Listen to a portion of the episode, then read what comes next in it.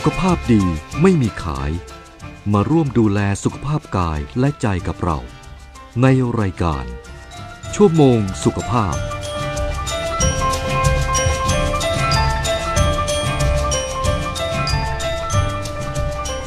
สวัสดีค่ะ คุณผู้ฟังต้อนรับคุณผู้ฟังเข้าสู่รายการชั่วโมงสุขภาพค่ะ ทางสถานีวิทยุกระจายเสียงแห่งประเทศไทย AM 891 กิโลเฮิรตซ์ ในเช้าวันพุธที่ 7 กันยายน 2565 ค่ะ วันนี้อยู่กับฝนสรัญญาสิทธิพล และพี่หน่อยนิรมนเหมือนจิตค่ะ สวัสดีค่ะน้องฝนค่ะและสวัสดีคุณผู้ฟังทางบ้านทุกท่านค่ะ ค่ะ เราสองคนมาพร้อมกับคุณสายชนนีซังค่ะ ซึ่งจะคอยดูแลทั้งทางด้านเทคนิค และประสานงานรายการให้เป็นไปด้วยความเรียบร้อยค่ะ ค่ะ พี่หน่อยคะวันนี้เดินทางมาทำงาน ประสบกับปัญหาอะไรบ้างไหมคะ ฝนตกค่ะรถติดนะคะ ซึ่งเชื่อว่าคุณผู้ฟังที่อยู่ในทุกพื้นที่ทั่วประเทศขณะนี้ที่รับฟังเราอยู่ก็คงจะประสบกับภาวะฝนตกหนัก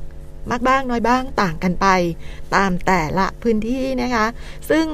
เรื่องของฝนเนี่ยนะคะก็มาพร้อมกับปัญหาหลายอย่างทั้งเรื่องของสุขภาพด้วย เดี๋ยววันนี้เรามีเรื่องราวที่สืบเนื่องมาจากฝนตกน้ำท่วมนะคะหลายพื้นที่ตอนนี้คุณผู้ฟังที่น้ำท่วมอยู่ อย่าเปลี่ยนช่องไปไหนนะคะกรมใหม่มีเรื่องราวดีๆ มาแนะนำกันค่ะ ค่ะ โดยในวันนี้นะคะ เราได้รับเกียรติจากคุณประโชดกราบกรานค่ะ หัวหน้ากลุ่มพัฒนาการสุขาพิบาล ในวันนี้จะมาพูดคุยให้คำแนะนำเกี่ยวกับการทำส้วมเฉพาะกิจ ทางเลือกที่จะช่วยผู้ประสบภัยน้ำท่วมค่ะ พี่หน่อยคะค่ะ ซึ่งในขณะนี้คุณประโชดก็พร้อมอยู่ในสายแล้วค่ะ สวัสดีค่ะ คุณประโชดค่ะครับต้องขอกล่าวสวัสดีคุณบ่าวทุกทุกท่านนะครับ ก็ยิงทางกรมยังไงยินดีเป็นอย่างยิ่งนะครับ ที่ได้ รับเกียรติเข้ามาพูดคุย แล้วก็ให้ข้อเสนอแนะครับ ค่ะ คุณประโชดคะก่อนอื่นเลยนะคะ ก่อนที่จะไปเรื่องของส้วมเนี่ยค่ะ อยากเรียนถามค่ะว่าในภาพรวมอะค่ะ ช่วงที่น้ำท่วมแบบนี้ ทั้งก่อนท่วมและขณะที่ท่วมเนี่ยค่ะ พี่น้องประชาชนควรจะต้องเตรียมตัวเตรียมพร้อม ที่จะใช้ชีวิตท่ามกลางสถานการณ์นี้ยังไงบ้างคะ ครับก็อาจจะ แบ่งตามหลักการที่จะต้องมีการจัดการนะครับ ก็คือในเรื่องของสิ่งที่ฝนตกน้ำท่วมนะครับ พวกนี้บางทีมันเป็นสิ่งที่เกิดขึ้นตามธรรมชาตินะครับ แล้วก็คงจะเป็นการยากลำบากในการที่เราจะไปห้ามนะฮะเพราะฉะนั้นในสิ่งที่เราต้องทำก็คือเรื่องของการเตรียมความพร้อมของเราเนี่ยนี่คือเป็นประเด็นที่ทางผู้จัดรายการก็คิดว่ามองเห็นความสำคัญในประเด็นนี้แล้วก็คือเรื่องของการติดตามสถานการณ์นะครับว่า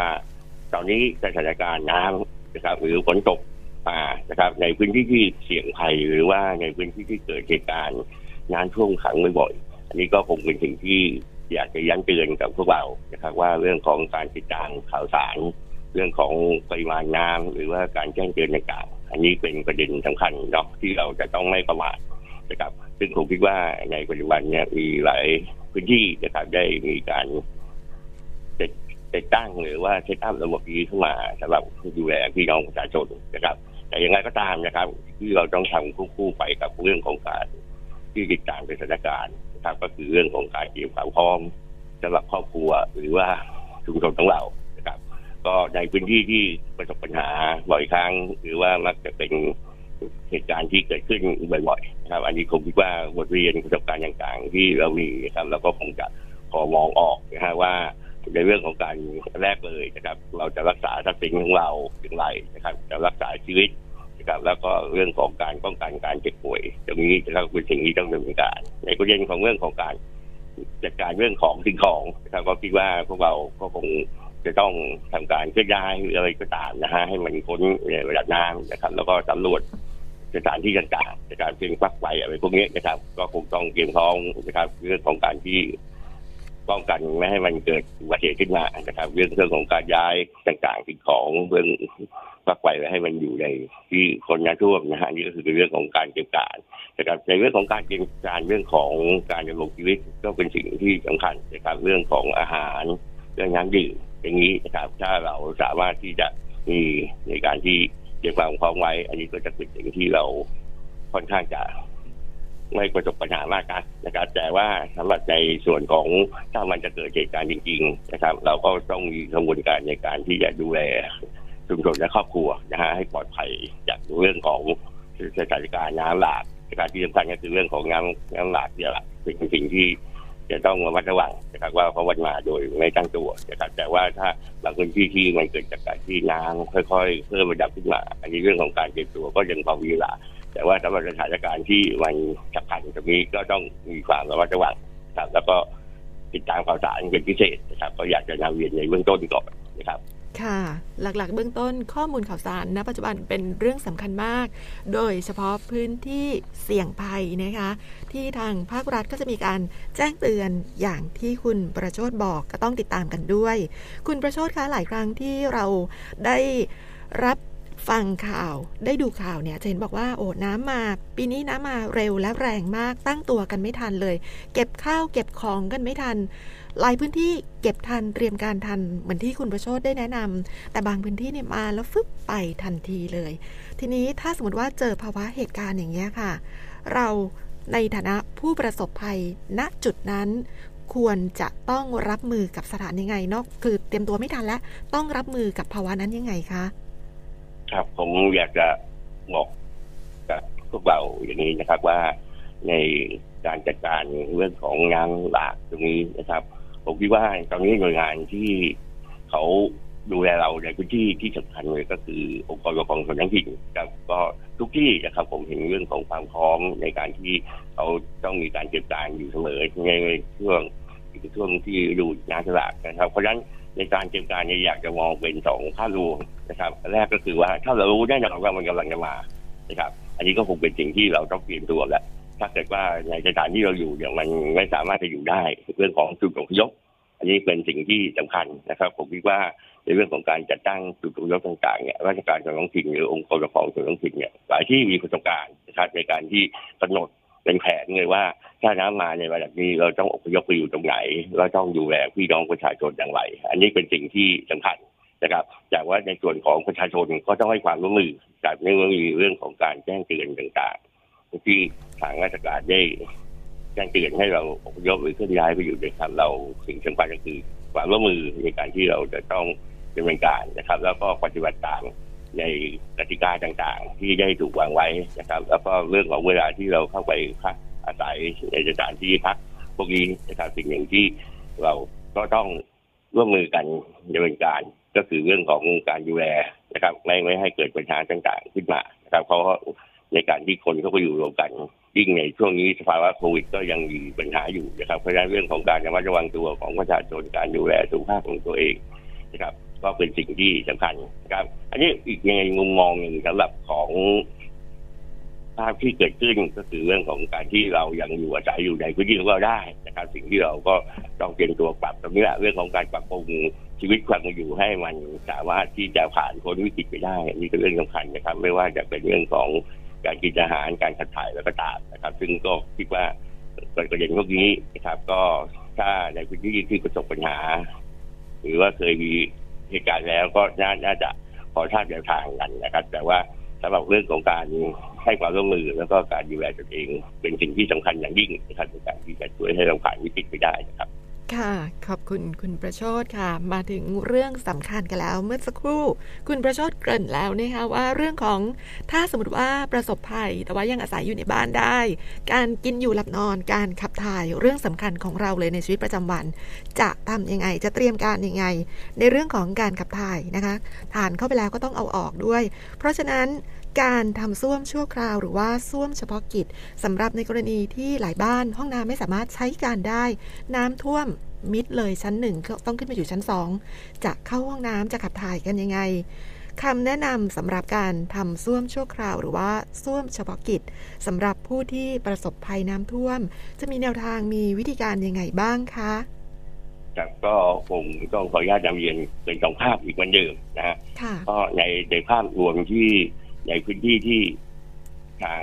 องค์กรปกครองส่วนท้องถิ่นมีความเข้มแข็ง หรือว่าสามารถที่จะดำเนินการช่วยเหลือได้ ตรงนี้ก็คือจากประสบการณ์ที่ผ่านมานะครับเราจะเห็นเรื่องของหลายสิ่งหลายอย่าง ก็มีการจัดสถานที่สัตว์ขายรวมนะฮะที่เอาไว้ให้สำหรับประชาชนที่อยู่ในละแวกใกล้เคียงกันมาใช้ร่วมกันก็คือเป็นคล้ายๆสุขาสาธารณะอันนี้ก็คือคิดว่า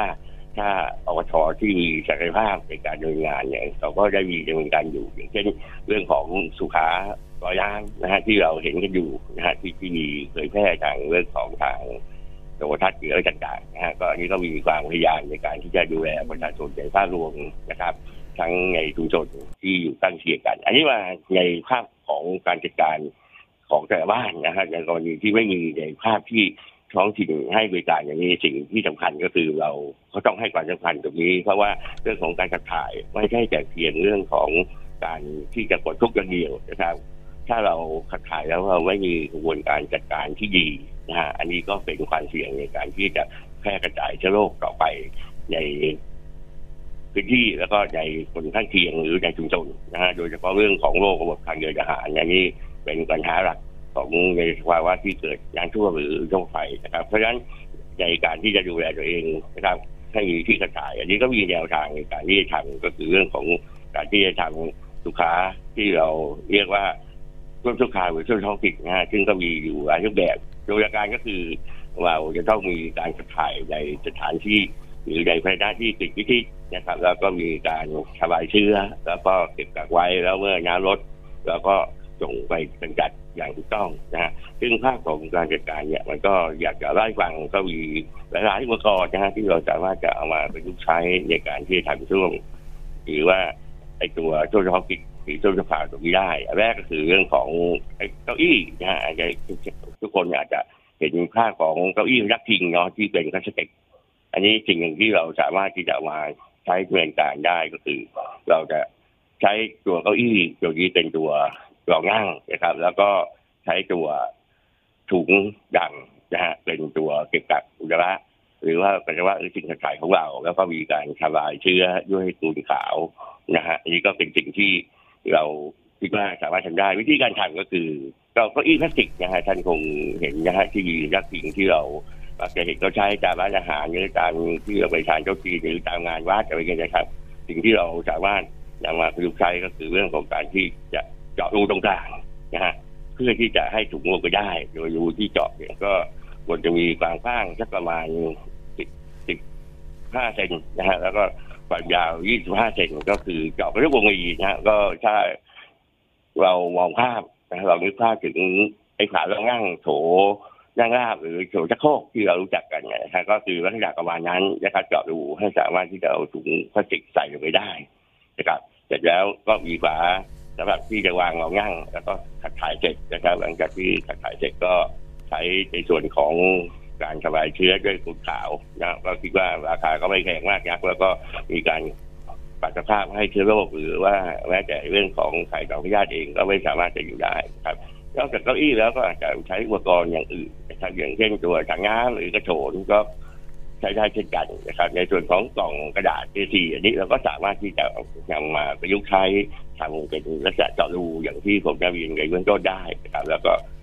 ใช้สำหรับย่างกระถ่ายนะครับ อันนี้สิ่งที่สำคัญก็คือเรื่องของการที่เราหลังจากที่เราใช้เสร็จนะฮะอันนี้เราก็คงต้องมีการเก็บรวบรวมไว้ในสถานที่เฉพาะนะครับหลังจากที่น้ำลดหรือว่าทางอปช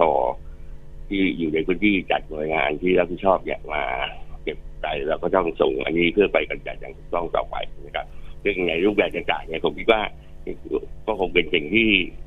สามารถที่ทำเองได้นะครับ โดยเฉพาะเก้าอี้ก็เห็นมีสภาพทั่วไปที่ใช้งานกันอยู่ทางเพียงแต่เราเจาะรูด้วยคัตเตอร์หรือไวเรื่อยอะไรพวกนี้นะครับ ก็สามารถจะมาใช้ได้นะครับ ก็เป็นภาพที่อยากจะให้ทุกคนมองเห็นหรือนึกภาพตามนะครับก็คือก็ได้จากพอมองภาพออกครับขอบคุณครับ ค่ะ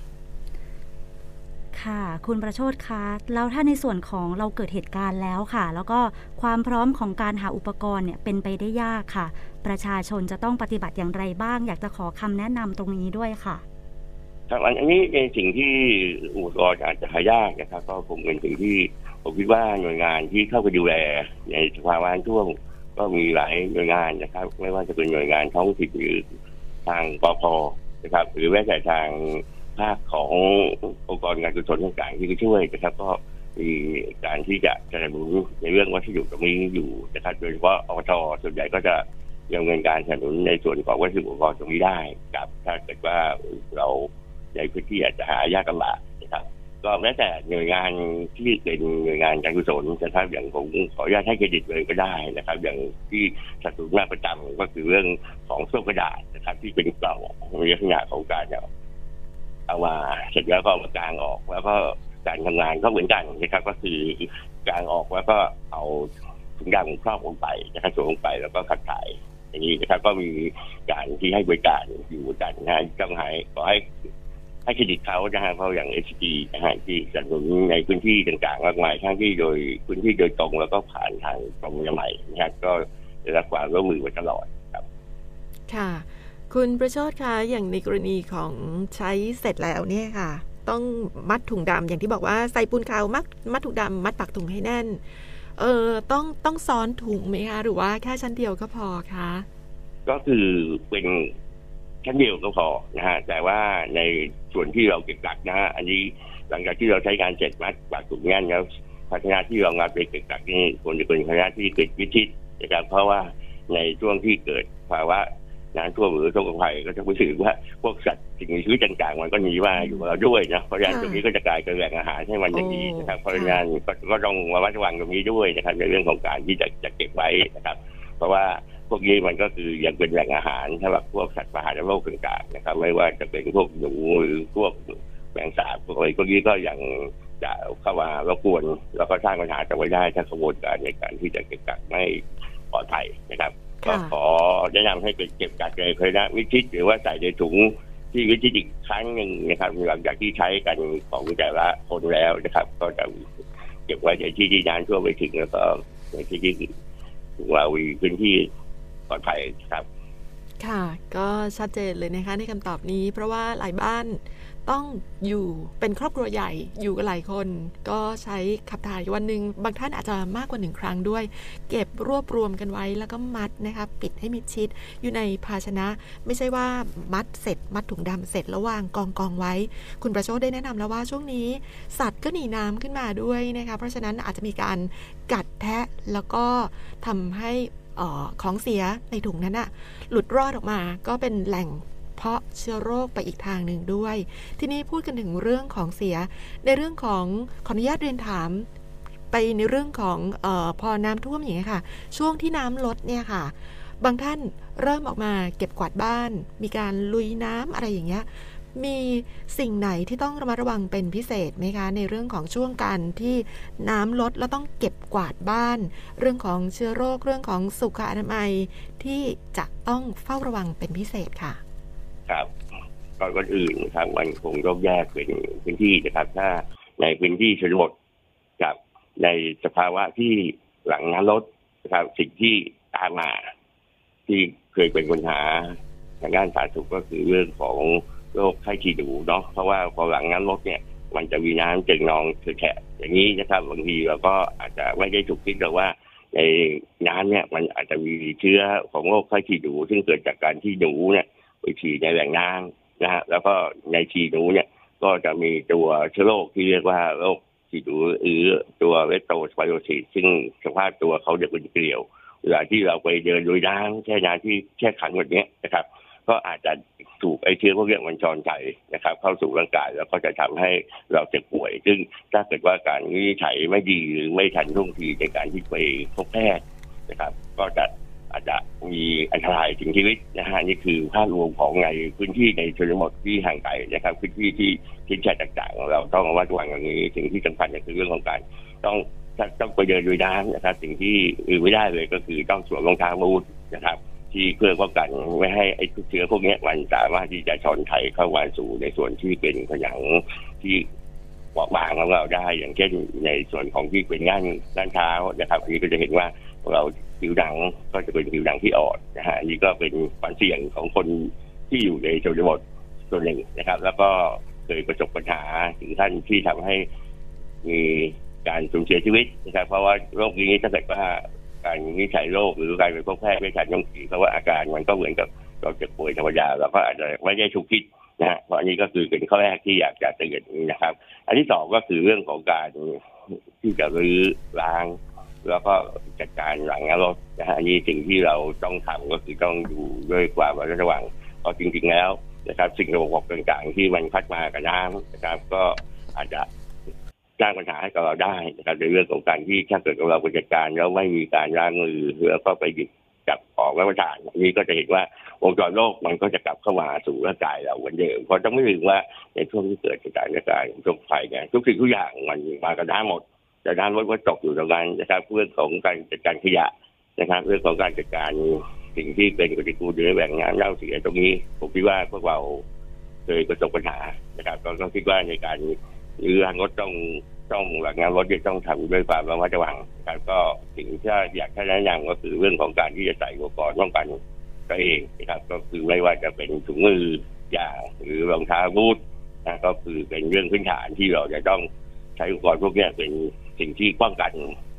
สิ่งต่างๆ ทั้งเกี่ยวกับทั้งเชื้อโรคต่างๆ ที่มันจะเข้าสู่ร่างกายเรา แล้วก็รวมทั้งเรื่องของพฤติกรรมสุขภาพนะครับเรื่องของการล้างมือก่อนที่จะหยิบจับหรือว่าทานอะไรนะฮะอันนี้ก็คือเป็นช่องทางที่จะตัดหนทางที่เชื้อโรคมันจะเข้าสู่ร่างกายทั้งหมดครับก็คิดว่าเป็นประเด็นสำคัญนะครับที่อยากฝากไว้นะครับ ค่ะก็เป็นประเด็นสำคัญที่เข้ากับ สถานการณ์ในปัจจุบันนี้นะคะที่หลายพื้นที่ประสบกับปัญหาน้ำท่วม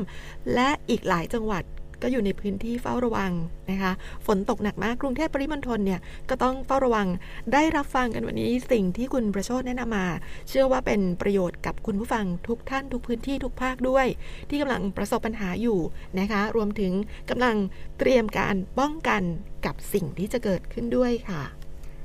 ค่ะ คุณประโชดคะ ในส่วนสุดท้ายนี้ค่ะ ในส่วนของกรมอนามัยมีส่วนสนับสนุนในการช่วยเหลือผู้ประสบภัย ในการที่ใช้ส้วมในช่วงน้ำท่วมอย่างไรได้บ้างคะก็ในส่วนของการใช้ช่วงตรงนี้นะครับ ก็นอกจากเรื่องของการที่เราจะจะหนุนทางญาติของ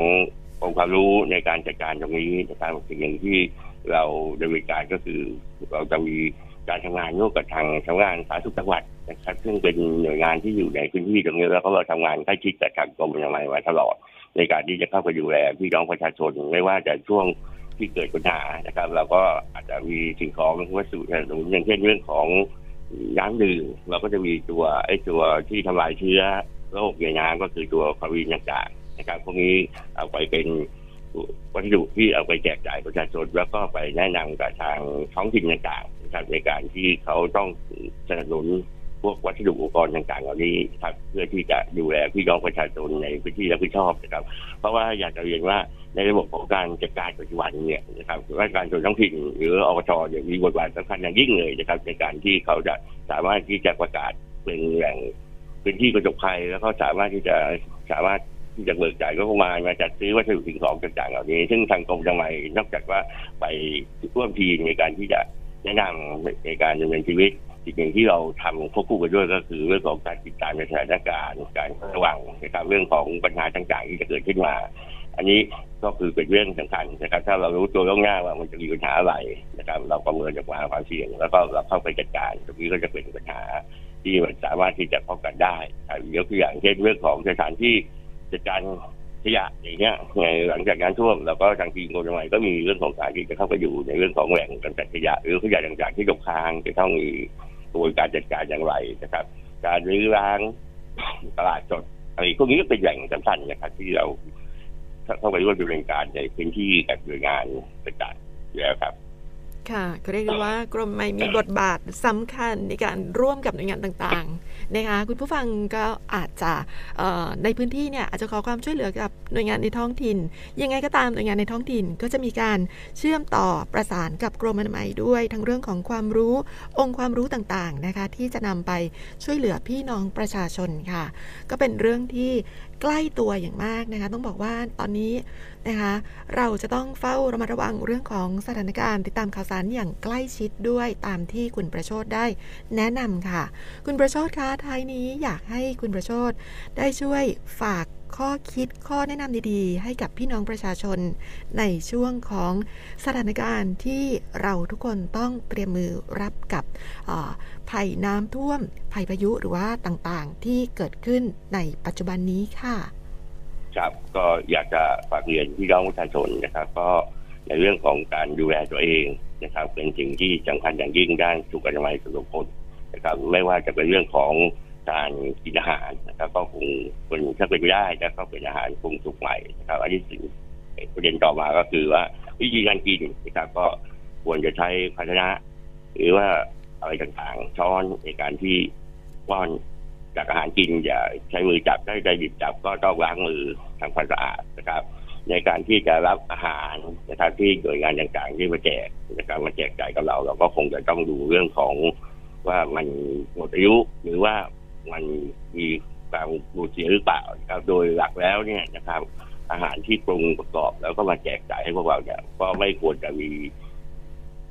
อายุเกินสองชั่วโมงนะครับ หลังจากที่ปรุงเสร็จเพราะฉะนั้นอาหารที่ไม่ว่าหน่วยงานจะแจกจ่ายหรือว่า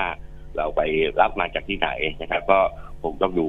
ครับว่าควรจะเป็นอาหารที่มันไม่บูดเสียได้ครับ แล้วก็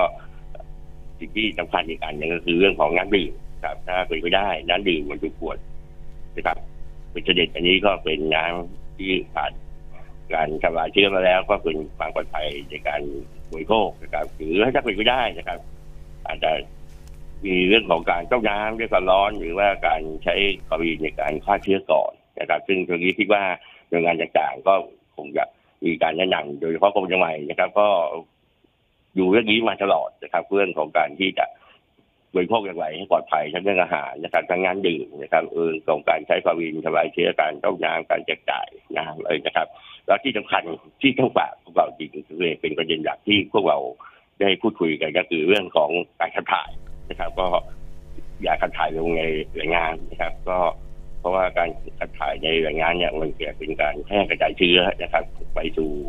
คนอื่นๆนะครับในชุมชนแล้วก็ ผลสุดท้ายเช่นนั้นถ้าเราไม่มีการดูแลอย่างดีในการที่จะกินอาหารหรือเดินน้ำดื่มที่สะอาดนะครับ ก็เป็นสิ่งที่เชื้อได้จะกลับเข้าสู่ร่างกายเรานะ แต่ว่าสิ่งที่สำคัญอีกการหนึ่งนะที่ก่อนจะทิ้งท้ายไว้ก็คือเรื่องของการที่ต้องระมัดระวังพิเศษสำหรับประชาชนอีกส่วนก็คือเรื่องของการที่เราจะเดินทางไปที่น้ำแรงแล้วก็พัดพาไปต่างๆนะครับ เรื่องสัตว์มีพิษต่างๆนะครับ อันนี้ก็เป็นสิ่งที่สำคัญนะครับ ก็อยากจะฝากประเด็นพวกนี้ไว้ด้วยนะครับ เรื่องของความปลอดภัยโดยรวมนะครับ แล้วก็เรื่องของความปลอดภัยเรื่องของสุขภาพจากการมีพฤติกรรมหรือว่าอนามัยส่วนบุคคลที่ดีนะครับ ก็คิดว่าจะช่วยให้เราสามารถผ่านวิกฤตไปได้นะครับ อันนี้ก็เป็นสิ่งที่เราจะต้องร่วมมือร่วมใจกันในภาพรวมของชุมชนส่วนหนึ่งแล้วก็ในส่วนของบุคคล นะครับ เราก็ต้องมีการดูแลตัวเองที่ดีด้วยนะครับครับก็สุดท้ายก็หวังว่าพวกเราจะทำก็จะสามารถผ่านวิกฤตต่างๆ ไปได้นะครับค่ะค่ะสำหรับในวันนี้นะคะ ต้องขอขอบคุณคุณประโชดกราบกรานค่ะ หัวหน้ากลุ่มพัฒนาการสุขาพิบาลค่ะ ที่ให้เกียรติมาพูดคุย แนะนำเกี่ยวกับการทำส้วมเฉพาะกิจทางเลือก เพื่อช่วยผู้ประสบภัยน้ำท่วมค่ะ และในส่วนของภาพรวมของการดูแลสุขอนามัย ในชีวิตประจำวันสำหรับคนที่ประสบภัยค่ะ แล้วก็หวังว่าโอกาสหน้าจะได้ร่วมพูดคุยกับท่านอีกค่ะสำหรับในวันนี้สวัสดีค่ะ ขอบคุณและสวัสดีค่ะทางทางกรมจังหวัดยินดีอย่างยิ่งครับขอบคุณค่ะครับสวัสดีค่ะค่ะ ก็เป็นเรื่องใกล้ตัวนะคะ อย่างที่เรียนคุณผู้ฟังไปแล้วว่า ตอนนี้สถานการณ์น้ำท่วมหลายพื้นที่เลยนะคะ ต้องต้องบอกว่าหนักบ้าง หนักมากหนักน้อยหนักน้อยต่างกันไปค่ะนะคะ แล้วก็ในส่วนของหลายพื้นที่ก็ยังคงต้องเฝ้าระวังและเตรียมรับมือกันด้วย เพราะฉะนั้นติดตามข้อมูลข่าวสารสถานการณ์จากภาครัฐนะคะ วางใจไม่ได้สำหรับใช่เรื่องของค่ะน้ำฝนฟ้าพายุ นะเดี๋ยวมาเดี๋ยวไปเดี๋ยวมาเดี๋ยวไป อย่างหลายประเทศเกาหลีเองตอนนี้ก็หนักฝนรอบร้อยปีเลยทีเดียว ประเทศไทยก็มีคำเตือนเหมือนกันนะคะว่า อาจจะเจอกับฝนร้อยปี หนักอย่างที่ไม่เคยเจอมาก่อน อันนี้เป็นการคาดการณ์ค่ะนะคะ ของผู้เชี่ยวชาญด้านน้ำมีการคาดการณ์ไว้ เพราะฉะนั้นไม่ต้องตระหนกตกตกใจนะคะ แต่ว่าให้ตระหนักแล้วก็เฝ้าระวังอย่างต่อเนื่องด้วยนะคะก็ปฏิบัติตามคำแนะนำของภาครัฐนะคะกรมอุตุมีประกาศอะไรติดตามกันได้ทุก ท้ายข่าวต้นชั่วโมงของเราก็มีการพยากรณ์อากาศนะคะบอกกล่าวกันสำหรับคุณผู้ฟังที่ติดตามวิทยุแห่งประเทศไทยอยู่เนี่ยก็จะได้รับทราบกันเป็นประจำอยู่แล้วนะคะข่าวพยากรณ์ไม่พลาดไม่ตกข่าวแน่นอนนะคะก็เป็นอีกหนึ่งช่องทางที่ท่านจะได้รับข้อมูลข่าวสารที่ถูกต้องแล้วก็เที่ยงตรงนะคะทันเวลาด้วยนะทุกต้นชั่วโมงกันเลยนะคะ ก็ขอย้ำตรงนี้ไว้สำหรับเรื่องของการพยากรณ์อากาศสำคัญอย่างยิ่งในใช่ค่ะช่วงเวลานี้ค่ะ ค่ะค่ะในส่วนของกรมอุตุนิยมวิทยาค่ะ ได้มีการพยากรณ์อากาศ 24 ชั่วโมงข้างหน้าไว้ค่ะว่า บริเวณความกดอากาศสูงจากประเทศจีน จะแผ่ลงมาปกคลุมประเทศลาว ภาคเหนือตอนบน แล้วก็ภาคตะวันออกเฉียงเหนือตอนบนของเราค่ะ จึงส่งผลให้ร่องมรสุมกำลังแรงเลื่อนลงมาพาดผ่านภาคกลาง ภาคตะวันออกเฉียงเหนือตอนล่าง เข้าสู่หย่อมความกดอากาศต่ำบริเวณชายฝั่งประเทศเวียดนามตอนกลางค่ะ รวมทั้งมรสุมตะวันตกเฉียงใต้ที่พัดปกคลุมทะเลอันดามัน ภาคใต้แล้วก็อ่าวไทยจะมีกำลังแรงขึ้นค่ะ ในส่วนของอความกดอากาศสูงเหล่านี้ค่ะ จึงทำให้ภาคเหนือตอนล่าง ภาคตะวันออกเฉียงเหนือตอนล่าง ภาคกลางรวมถึงกรุงเทพมหานคร แล้วก็ปริมณฑลภาคตะวันออกแล้วก็ภาคใต้ จะมีฝนตกหนักถึงหนักมากบางแห่งค่ะในส่วนนี้จึงขอให้ประชาชนในบริเวณดังกล่าวค่ะ ระวังอันตรายจากฝนตกหนัก แล้วก็ฝนที่ตกสะสม ที่อาจจะทำให้เกิดน้ำท่วมฉับพลัน แล้วก็น้ำป่าไหลหลากได้ด้วยค่ะ พี่หน่อยค่ะ ค่ะ อย่าลืมนะคะเฝ้าระวังอย่างใกล้ชิด แล้วก็คำแนะนำที่คุณประโชดได้แนะนำในวันนี้ ถือว่าเป็นประโยชน์อย่างมากนะคะใช่ค่ะทั้งสำหรับที่น้ำท่วมไปแล้ว แล้วก็ยังไม่ท่วมใช่เตรียมการกันไว้ด้วยระมัดระวังค่ะ เรื่องของทั้งอาหารการกินสุขอนามัยการขับถ่าย กินอยู่หลับนอนนะในภาพรวม รวมถึงเรื่องของการเดินทาง ก็ต้องระมัดระวังกันด้วย ฝนตกถนนลื่น อันนี้ ใช้ความระมัดระวัง เพิ่มความระมัดระวังมากขึ้นเป็นพิเศษนะคะสำหรับผู้ที่ใช้รถใช้ถนนนะคะอืมแล้วก็แบ่งปันน้ำใจให้เพื่อนร่วมทางด้วยค่ะนะแล้วก็ในเรื่องของบ้านเรือนต่างๆ เรื่องของสัตว์มีพิษ เรื่องของไฟฟ้าน้ำท่วมแล้วก็อย่าลืมนะคะคัดเอาท์ต้องสับคัดเอาท์ด้วยสำหรับในบ้านที่ยังอยู่ได้ค่ะเพราะว่าชั้นล่างบางทีท่วมหมดแล้วกระแสไฟ อันนี้ต้องระวังและอีกเรื่องสำหรับบ้านที่มี เด็กเล็กอืมใช่นะค่ะน้ำท่วมนี่คือแบบเด็กชอบมากเลยได้เล่นน้ำใช่สนุกสนาน แต่ว่าคุณพ่อคุณแม่ผู้ปกครอง อย่าให้คลาดสายตานะคะ เพราะว่าเราก็ได้ยินข่าวกันหลายครั้งหลายข่าวนะทุกปีเลยที่มีน้องๆเสียชีวิตจากการเล่นน้ำเล่นน้ำใช่ค่ะเพราะฉะนั้นดูแลกันเป็นพิเศษ ใส่ใจกันเป็นพิเศษ เพื่อคนที่คุณรักและทุกคนในครอบครัวค่ะ ค่ะ ตอนนี้คงจะต้องพักกันสักครู่นะคะ เดี๋ยวช่วงหน้ากลับมาติดตามเรื่องราวสุขภาพที่น่าสนใจกันต่อค่ะ ป่ารักน้ำหนึ่งในโครงการอันเนื่องมาจากพระราชดำริของสมเด็จพระนางเจ้าสิริกิติ์พระบรมราชินีนาถพระบรมราชชนนีพันปีหลวง ที่ก่อให้เกิดประโยชน์สุขแก่ราษฎร ในการฟื้นฟูป่าที่เสื่อมโทรม ให้เป็นบริเวณต้นน้ำลำธารอนุรักษ์ ปลูกฝังให้คนรักและหวงแหนป่าไม้ ช่วยให้ราษฎรที่ขาดแคลนที่ดินทำกิน ได้มีที่อยู่เป็นหลักแหล่ง มีอาชีพ และยับยั้งการตัดไม้ทำลายป่า ดินถล่มภัยพิบัติในช่วงหน้าฝน โดยเฉพาะพื้นที่เสี่ยงภัย มักส่งสัญญาณความผิดปกติทางธรรมชาติ สังเกตพบสัญญาณจากฝนที่ตกหนักนานกว่า 6 ชั่วโมง ระดับน้ำในแม่น้ำลำห้วยสูงขึ้นเร็ว และดินอยู่ในสภาพชุ่มน้ำผิดปกติ น้ำเปลี่ยนเป็นสีเดียวกับสีดินภูเขา ได้ยินเสียงการไหลของโคลน ให้รีบอพยพอยู่ห่างจากลำน้ำให้มากที่สุด และโทรขอความช่วยเหลือ สายด่วนนิรภัย 1784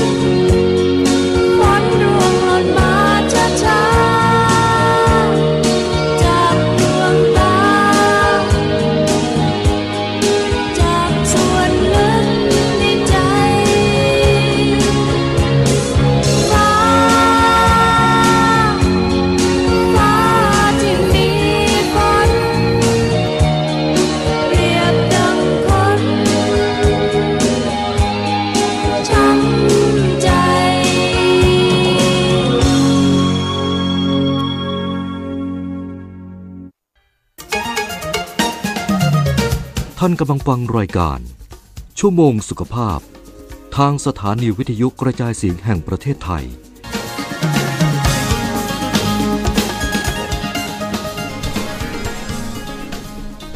10นาฬิกา46 นาทีกลับเข้าสู่ช่วงที่ 2 ของชั่วโมงสุขภาพกันแล้วนะคะ ก็ได้ติดตามรับฟังเพลงเพราะๆที่คุณสายชนนีตังได้เลือกให้ ก็หวังว่าคงจะถูกใจคุณผู้ฟังกันบ้างนะคะสำหรับเพลงวันนี้ค่ะ ก็เข้ากับสถานการณ์ช่วงที่ฝนตกนะคะ ฟ้ายังมีฝนค่ะ ก็หลายท่านอาจจะเป็นเพลงที่ชื่นชอบในอดีตนะคะ ก็ยังหาฟังกันได้อยู่ทางวิทยุแห่งประเทศไทย หลากหลายแนวที่จะ หามาให้คุณฟังฟังในทุกวันพุธผ่อนคลายในช่วงกลางสัปดาห์แบบนี้ค่ะ กับเพลงขั้นรายการนะคะช่วงที่แล้วสัมภาษณ์กรมอนามัยไปแล้วนะคะเรื่องราวเกี่ยวกับสถานการณ์น้ำท่วมนะคะที่จะดูแลสภาพชีวิตความเป็นอยู่ยังไงนะคะโดยเฉพาะเรื่องของการขับถ่าย ตอนนี้ค่ะก็ยังอยู่ใน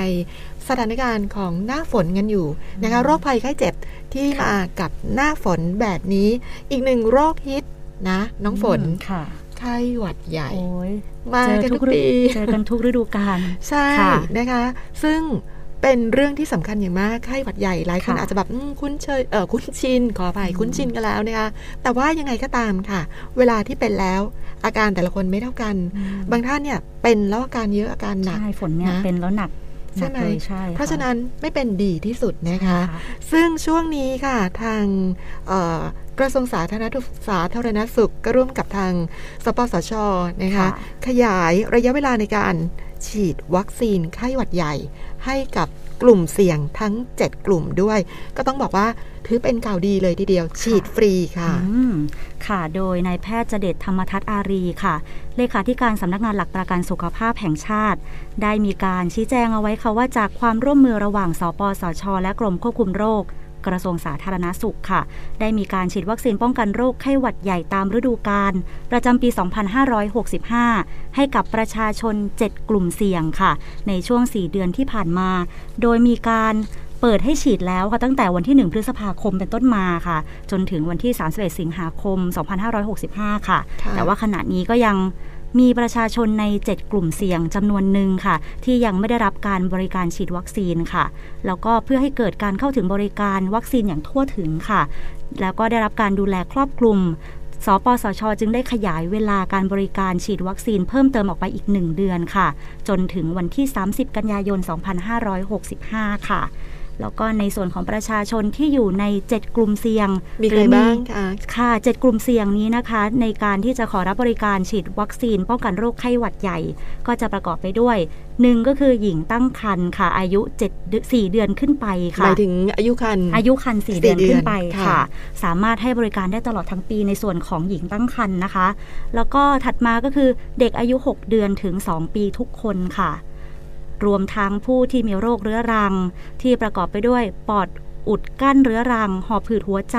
หลอดเลือดสมอง ไตวายค่ะ ผู้ป่วยมะเร็งที่อยู่ระหว่างการได้รับเคมีบำบัดแล้วก็เบาหวาน รวมทั้งบุคคลที่มีอายุตั้งแต่ 65 ปีขึ้นไป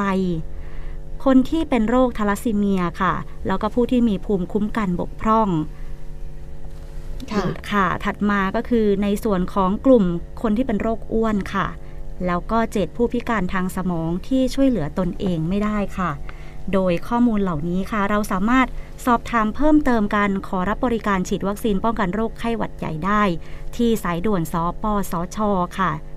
1330 รวมทั้งในระบบของช่องทางออนไลน์ค่ะ ทั้ง Line สปสช Line ID at nhso หรือว่า เช็คข้อมูลในส่วนของ Facebook ค่ะสำนักงานหลักประกันสุขภาพแห่งชาติค่ะพี่หน่อย ค่ะค่ะไม่ใช่ย้อนกลับไปนิดนึง ในค่ะกลุ่มเจ็ดกลุ่มเสี่ยงเนี่ยค่ะค่ะ คนที่มีภาวะโรคอ้วนต้องมีเกณฑ์ไหมน้ำหนักเท่าไหน อ๋อ ค่ะ ในส่วนค่ะของโรคอ้วนนะคะ เกณฑ์น้ำหนักต้องมากกว่า 100 กิโลกรัมค่ะค่ะ หรือว่าค่า BMI มากกว่า 35 กิโลกรัมต่อตารางเมตรค่ะ พี่หน่อยค่ะเพราะฉะนั้นต้องร้อยกิโลขึ้นไปนะคะค่ะโดยสรุปแล้วสำหรับ 7 กลุ่มเสี่ยงเนี่ยสามารถไปฉีดได้จนถึงวันที่ 30 กันยายนนี้นะคะใช่แต่ว่าหมายเหตุว่าในกลุ่มแรกที่น้องฝนได้บอกไปคือ หญิงตั้งครรภ์ที่มีอายุอายุครรภ์4เดือนเนี่ยค่ะสามารถฉีดได้ทั้งปีค่ะอันนั้นเป็นกลุ่มยกเว้นนะคะอืมอันนั้นค่ะทั้งปี แต่นอกนั้นสำหรับ 7 กลุ่มเสี่ยงเนี่ย เฉพาะฉีดขยายเวลาฉีดไปจนถึงสิ้นสามเดือนค่ะ คือ 30 กันยายนใช่ค่ะค่ะ เพราะฉะนั้นมีลูกมีหลานมีคุณพ่อคุณแม่ใช่ค่ะบอกคนรอบข้างให้รีบไปรับการฉีดฟรีใช่นะคะสำหรับ 7 กลุ่มเสี่ยงนี้เพื่อป้องกันโรคไข้ไข้หหวัวัดดใหใหญ่ญ่ค่ะฝนค่ะก็พาพาน้องพาลูกที่บ้านไปฉีดแล้วด้วยค่ะ พาน้องพาไปถึงลูกน้องลูกไปถึงน้ลูอกยค่ะอ่าพาลูกน้อยไปฉีดค่ะนะคะ ก็ป้องกันกันไว้ค่ะสำหรับอีกหนึ่งโรคภัย ที่มาในช่วงหน้าฝนแบบนี้ค่ะค่ะพูดถึงเรื่องของฝนฟ้าการเปลี่ยนแปลงสภาพภูมิอากาศค่ะนะคะก็มีคำแนะนำเกี่ยวกับ7ทักษะที่เราควรจะต้องปรับตัว เพื่อเตรียมพร้อมรับกับการเปลี่ยนแปลงของสภาพภูมิภูมิอากาศ ต้องบอกค่ะว่าทุกวันนี้โลกร้อนโลกแปรปรวนใช่ในทุกพื้นที่ใช่ค่ะทั่วโลกนะ บางที่เราก็จะได้เห็นในข่าว พื้นที่ที่ร้อนที่สุดดันมีหิมะตกใช่ ดันมีฝนตกใช่ค่ะหนักนะ อย่างที่พื้นที่ที่ควรจะหนาวเอาวกระดันร้อนซะอย่างนั้นอืมนะคะค่ะกระทบกันเป็นวงกว้างไปหมดนะคะ ซึ่งเราก็ควรจะต้องเตรียมมือเตรียมพร้อมรับกับความเปลี่ยนแปลงที่อาจจะเกิดขึ้นค่ะเมื่อไหร่ก็ไม่รู้อืมเพียงแต่อย่างที่เราเห็นในบ้านเราเนี่ยค่ะเดี๋ยวฝนมาน้ำท่วมใช่พื้นที่ไหนไม่เคยท่วมก็ท่วมนะคะจริงค่ะใช่น้องฝนจะเล่าให้ฟังนะคะว่าจะมีวิธีการเตรียมตัวรับมือ แล้วก็ ปรับเปลี่ยนตัวเราอืมวิธีคิดค่ะเพื่อที่จะปรับทักษะยังไงค่ะเดี๋ยวไปดูกันค่ะค่ะ ในส่วนของวิธีปรับอ่าเป็นทักษะปรับตัวค่ะ เพื่อค่ะเตรียมความพร้อมรับมือกับการเปลี่ยนแปลงสภาพภูมิอากาศค่ะ ข้อมูลเหล่านี้ในส่วนของนายแพทย์สุวรรณชัย วัฒนายิ่งเจริญชัยอธิบดีกรมอนามัยค่ะ ได้มีการกล่าวเอาไว้ค่ะว่า เราควรที่จะมีทักษะในการปรับตัวเพื่อรับมือกับการเปลี่ยนแปลงสภาพภูมิอากาศค่ะ อันดับแรกเลยก็คือต้องติดตามข้อมูลข่าวสารด้านพยากรณ์อากาศเป็นประจำเลยค่ะ เพราะว่าถ้าเรารู้เรื่องสภาพอากาศ เราก็จะเตรียมตัววางแผนรับมือกับการใช้ชีวิตประจำวันของเราค่ะเพื่อไม่ให้เกิดผลกระทบต่อสุขภาพของเรา หรือว่าอาจจะเกิดแต่น้อยที่สุดค่ะพี่หน่อยคะก็เรียกได้ว่ารู้ก่อนป้องกันได้ใช่ค่ะ จากนั้นก็คือ ให้ประเมินสุขภาพ หรือว่าเฝ้าระวังผลกระทบต่อสุขภาพเป็นระยะระยะ ก็คือสังเกตอาการนั่นเองค่ะค่ะ หรือว่าติดตามความผิดปกติของร่างกายของเราเองด้วย แล้วก็บุคคลใกล้ชิดของเราค่ะ โดยเฉพาะกลุ่มเสี่ยงที่ต้องดูแลเป็นพิเศษ เช่น กลุ่มเด็กกลุ่มผู้สูงอายุ ผู้มีโรคประจำตัวค่ะรวมถึงยิงตั้งครรภ์ด้วยใช่หญิงนะตั้คะงครรภ์ด้วยใช่ค่ะนี่สำคัญค่ะค่ะ โดยการเตรียมยาเวชภัณฑ์แล้วก็อุปกรณ์การปฐมพยาบาลให้พร้อมค่ะ ค่ะ ค่ะอ่า ทักษะการปรับตัวที่ 3 ก็คือปรับเปลี่ยนพฤติกรรมค่ะพี่หน่อย เพื่อให้เกิดการป้องกันผลกระทบต่อสุขภาพอย่างเหมาะสม ก็อย่างเช่น การหลีกเลี่ยงการทำกิจกรรมกลางแจ้งในช่วงที่มีอากาศร้อนจัดๆการเตรียมน้ำดื่ม น้ำที่ใช้สะอาด แล้วก็เพียงพอในช่วงเกิดภัยแล้ง หรือว่าภัยน้ำท่วมหรือเปล่าค่ะ ค่ะค่ะ ข้อถัดมาค่ะ คือการเตรียมความพร้อมเมื่อต้องประสบภัยพิบัติ ซึ่งตอนนี้ก็เกิดเหตุการณ์แบบนี้อยู่ในหลาย ๆ จังหวัดของประเทศของเราด้วยค่ะค่ะก็คือหากเมื่ออยู่ในพื้นที่เสี่ยงภัยน้ำท่วม ควรที่จะเตรียมเบอร์โทรศัพท์ฉุกเฉินยารักษาโรค อาหารแล้วก็น้ำดื่ม รวมทั้งการเตรียมข้าวของเครื่องใช้ที่เป็นของจำเป็นค่ะ ถ้าเราจะต้องอาจจะต้องย้ายไปสู่ศูนย์พักพิงชั่วคราว ที่ทางรัฐจัดไว้ให้ค่ะจะได้ทันสถานการณ์ด้วยค่ะ ค่ะ พูดถึงเมื่อกี้น้องฝนบอกว่าเตรียมเบอร์โทรศัพท์ฉุกเฉินให้พร้อมค่ะถ้ามีอะไรเนี่ยโทรแจ้งหน่วยงานนะกู้ภัยอะไรต่างๆเนี่ยค่ะเขาจะได้ให้ความช่วยเหลือได้ทันท่วงทีค่ะแต่ที่สำคัญที่สุดก่อนที่จะกดโทรศัพท์ไปแจ้ง เตรียมโทรศัพท์ของคุณให้พร้อมด้วยค่ะชาร์จแบตกันให้เต็มชาร์จแบตนะคะค่ะใช่เพราะว่าคือพอถึงเวลาน้ำท่วมปุ๊บ กระแสไฟอาจจะถูกตัดอืมชาร์จใช่ไม่ได้ เตรียมเครื่องสำรองไฟ ต้องบอกว่าณวันนี้โทรศัพท์ถือเป็นอีกปัจจัยสำคัญของเราแล้วอืมค่ะนะคะในการติดต่อสื่อสารกัน เพราะฉะนั้นเตรียมการตรงนี้ไว้เพิ่มเติมอีกนิดด้วยค่ะ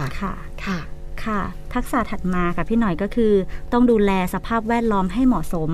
เช่น การปลูกต้นไม้สร้างพื้นที่สีเขียว เพื่อช่วยดูดซับดูดซับก๊าซเรือนกระจกค่ะ ลดอุณหภูมิโดยรอบให้ร้อนน้อยลง รวมทั้งการจัดการอนามัยสิ่งแวดล้อมเพื่อลดพาหะนำโรคค่ะ เช่น การกำจัดแหล่งลูกน้ำยุงลาย การจัดการขยะมูลฝอยอย่างเหมาะสมค่ะค่ะค่ะ การปรับตัวถัดมาก็คือการใช้พลังงานสะอาดค่ะ ลดการใช้พลาสติก แล้วก็เปลี่ยนมาใช้พลังงานสะอาดให้มากขึ้น และเสริมทักษะความรู้เพื่อรับมือกับการเปลี่ยนแปลงสภาพภูมิอากาศในอนาคตค่ะ เพราะว่าอันตรายที่อาจจะเกิดขึ้นจากการเปลี่ยนแปลงสภาพภูมิอากาศ ก็อาจจะมีความรุนแรงมากขึ้นในอนาคตค่ะ เราจึงควรที่จะใส่ใจการดูแลสุขภาพของเรา ครอบครัว แล้วก็หมั่นหาความรู้ เพื่อที่จะเสริมทักษะรับมือกับการเปลี่ยนแปลงสภาพภูมิอากาศอยู่เสมอค่ะ ค่ะนั่นก็เป็นเรื่องที่นำมาฝากไว้นะคะเข้ากับสถานการณ์ปัจจุบันอย่างมากสำหรับเรื่องที่ทางกรมอนามัยได้แนะนำค่ะ ปิดท้ายนะคะ วันนี้ด้วยเรื่องใกล้ตัวอีกเรื่องหนึ่งซึ่งต้องบอกว่าเป็นความสะเทือนใจสำหรับข่าวที่เราได้พบเห็นนะคะส่งท้ายวันนี้อาจจะสะเทือนใจกันนิดนึงนะคะ แต่ขออนุญาตนำเสนอเพื่อความปลอดภัยและชีวิตของเด็ก จากกรณีเด็กติดรถนั่นเองค่ะ เสนอสั้นๆนะสำหรับ 4 วิธีป้องกันการลืมเด็กไว้ในรถ โดยรองศาสตราจารย์ในแพทย์อดีศักดิ์ผลิตผลการพิมพ์ หัวหน้าศูนย์วิจัยเพื่อสร้างเสริมความปลอดภัย และป้องกันการบาดเจ็บในเด็ก คณะแพทยศาสตร์ โรงพยาบาลรามาธิบดี ก็ได้มีคำแนะนำถึง 4 วิธีป้องกันลืมเด็กไว้ในรถค่ะค่ะ วิธีแรกเลยก็คือห้ามทิ้งเด็กไว้ในรถโดยลำพังเด็ดขาดค่ะ ไม่ว่าคุณจะไปทำธุระนอกรถเร็วหรือว่าช้ายังไง ก็ควรที่จะนำเด็กลงไปด้วยในทุกครั้งค่ะ แม้ว่าน้องจะหลับอยู่ก็ไม่ต้องกังวลในส่วนของเรื่องนี้เลยค่ะปลุกเลยเนาะใช่ใช่ค่ะ ข้อที่ 2 ก็คือ แง้มหน้าต่างรถก็ไม่ได้ค่ะ ด้วยความเข้าใจผิดว่าถ้าแง้มแล้วเนี่ยมันมีอากาศเข้ามายังไงน้องก็ปลอดภัยค่ะ แต่จริงๆ แล้วเด็กจะเสียชีวิตเพราะความร้อนสูงค่ะ วิธีที่ 3 ก็คือกรณีที่ต้องให้ลูกติดรถไปกับผู้อื่นค่ะ ให้หมั่นตรวจสอบด้วยการใช้โทรศัพท์ไปสอบถามเป็นระยะค่ะว่าตอนนี้อยู่ที่ไหนทำอะไรอยู่ เพราะต้องการที่จะฝากลูกไว้ เพราะการที่ต้องฝากลูกไว้กับผู้อื่นนะคะ ก็ต้องเข้าใจว่าเขาไม่ได้ดูแลลูกเราเป็นประจำเนาะอาจจะมีการหลงลืมเผลอเรอไปบ้าง เราก็ควรที่จะสอบถามค่ะ เพื่อที่จะตรวจสอบว่าเป็นยังไงอยู่ยังไงบ้างค่ะ แต่ว่าที่สำคัญที่สุดทางที่ดีที่สุดค่ะก็คือไม่ปล่อยลูกวัยเล็ก ฝากไว้ไปกับคนอื่น ถ้าไม่จำเป็นจริง ๆ นะคะจริงไม่ค่ะไม่ฝากเลยใช่นะคะค่ะค่ะค่ะข้อสี่ค่ะค่ะ แล้วข้อสุดท้ายค่ะก็คือกรณีที่เป็นรถโรงเรียนค่ะ พ่อแม่ก็ต้องมั่นใจก่อนค่ะว่าตัดสินใจใช้บริการรถของโรงเรียน หรือไม่ค่ะ เพราะว่าความจริงก็ไม่อยากแนะนำให้ลูกวัยเด็กเล็กใช้บริการรถโรงเรียนค่ะ แต่ก็เข้าใจดีว่าด้วยสภาพการจราจร แล้วก็วิถีชีวิตการใช้ชีวิตในปัจจุบันค่ะ ซึ่งส่วนใหญ่ก็รถตู้จะเป็นรถตู้ทึบเนาะดังนั้นพ่อแม่ก็ต้องดูมาตรการความปลอดภัยของรถโรงเรียนด้วย ก่อนที่จะตัดสินใจให้ลูกไปไปกับรถโรงเรียนนะคะ ใช่ค่ะใช่เพราะฉะนั้นค่ะสิ่งที่ต้องตระหนักอย่างยิ่งก็คือ ก็คือเราจะต้องดูแลอย่างใกล้ชิดในส่วนของเด็กเล็กค่ะ เพราะว่าเด็กเนาะ จริง ๆ ยังไม่ค่อยรู้เรื่องอะไรค่ะค่ะ สิ่งที่เราจะต้องระมัดระวังก็คือ ต้องระมัดระวังเป็นหลายเท่าค่ะ เพราะว่าต้องคิดเสมอว่าเด็กเล็กก็ยังไม่สามารถช่วยเหลือตัวเองได้ เรื่องนี้ก็ต้องเป็นสิ่งที่ผู้ใหญ่จะต้องไม่ประมาทค่ะ เพียงค่ะแค่เสี้ยววินาทีเดียวก็ต้องเสียใจไปตลอดได้ค่ะใช่เสี้ยววินาทีเดียวเนี่ยอาจจะทำให้เกิดเรื่องร้ายแรงที่คาดไม่ถึงและใช่แก้ไขค่ะไม่ได้นะคะเพราะฉะนั้นชีวิตของลูกๆและหลานคุณมีค่านะคะ อย่าปล่อยให้ความเผลอเรอหรือว่าความประมาท แม้เพียงเสี้ยววินาทีทำให้เกิดความเสียใจต่อไปไม่มีที่สิ้นสุดค่ะ สำหรับวันนี้นะคะ รายการก็หมดเวลาลงแล้วค่ะ ต้องขอขอบคุณคุณผู้ฟังทุกท่านด้วยนะคะ ที่ติดตามรับฟังกันจนถึงเวลานี้ แล้วก็ฝากทิ้งท้ายไว้นิดค่ะสำหรับชั่วโมงสุขภาพนะคะ ก็ตั้งแต่นี้ไปนะคะก็จะค่ะมีการเสริมทัพเสริมทีมกันขึ้นมาเดิมเนี่ยเป็นหน่อยนะคะแล้วก็มีน้องมด ตอนนี้ก็จะมีน้องฝนเข้ามาอีกคนหนึ่งด้วย ยังไงก็ตามนะคะ ติดตามรับฟังพวกเราทั้ง 3 คนที่จะสลับสับเปลี่ยนกันมาจัดรายการกันไปเรื่อย ๆ แบบนี้ และพรุ่งนี้พบกับการแพทย์แผนไทยโดยอภัยภูเบศรนะจะมีเรื่องอะไรที่น่าสนใจกันบ้าง มาติดตามกันได้ในวันพรุ่งนี้เวลาเดิมค่ะสำหรับวันนี้คุณสายชนนีซัง น้องฝนและหน่อยขออนุญาตลาไปก่อนนะคะ สวัสดีค่ะ สวัสดีค่ะ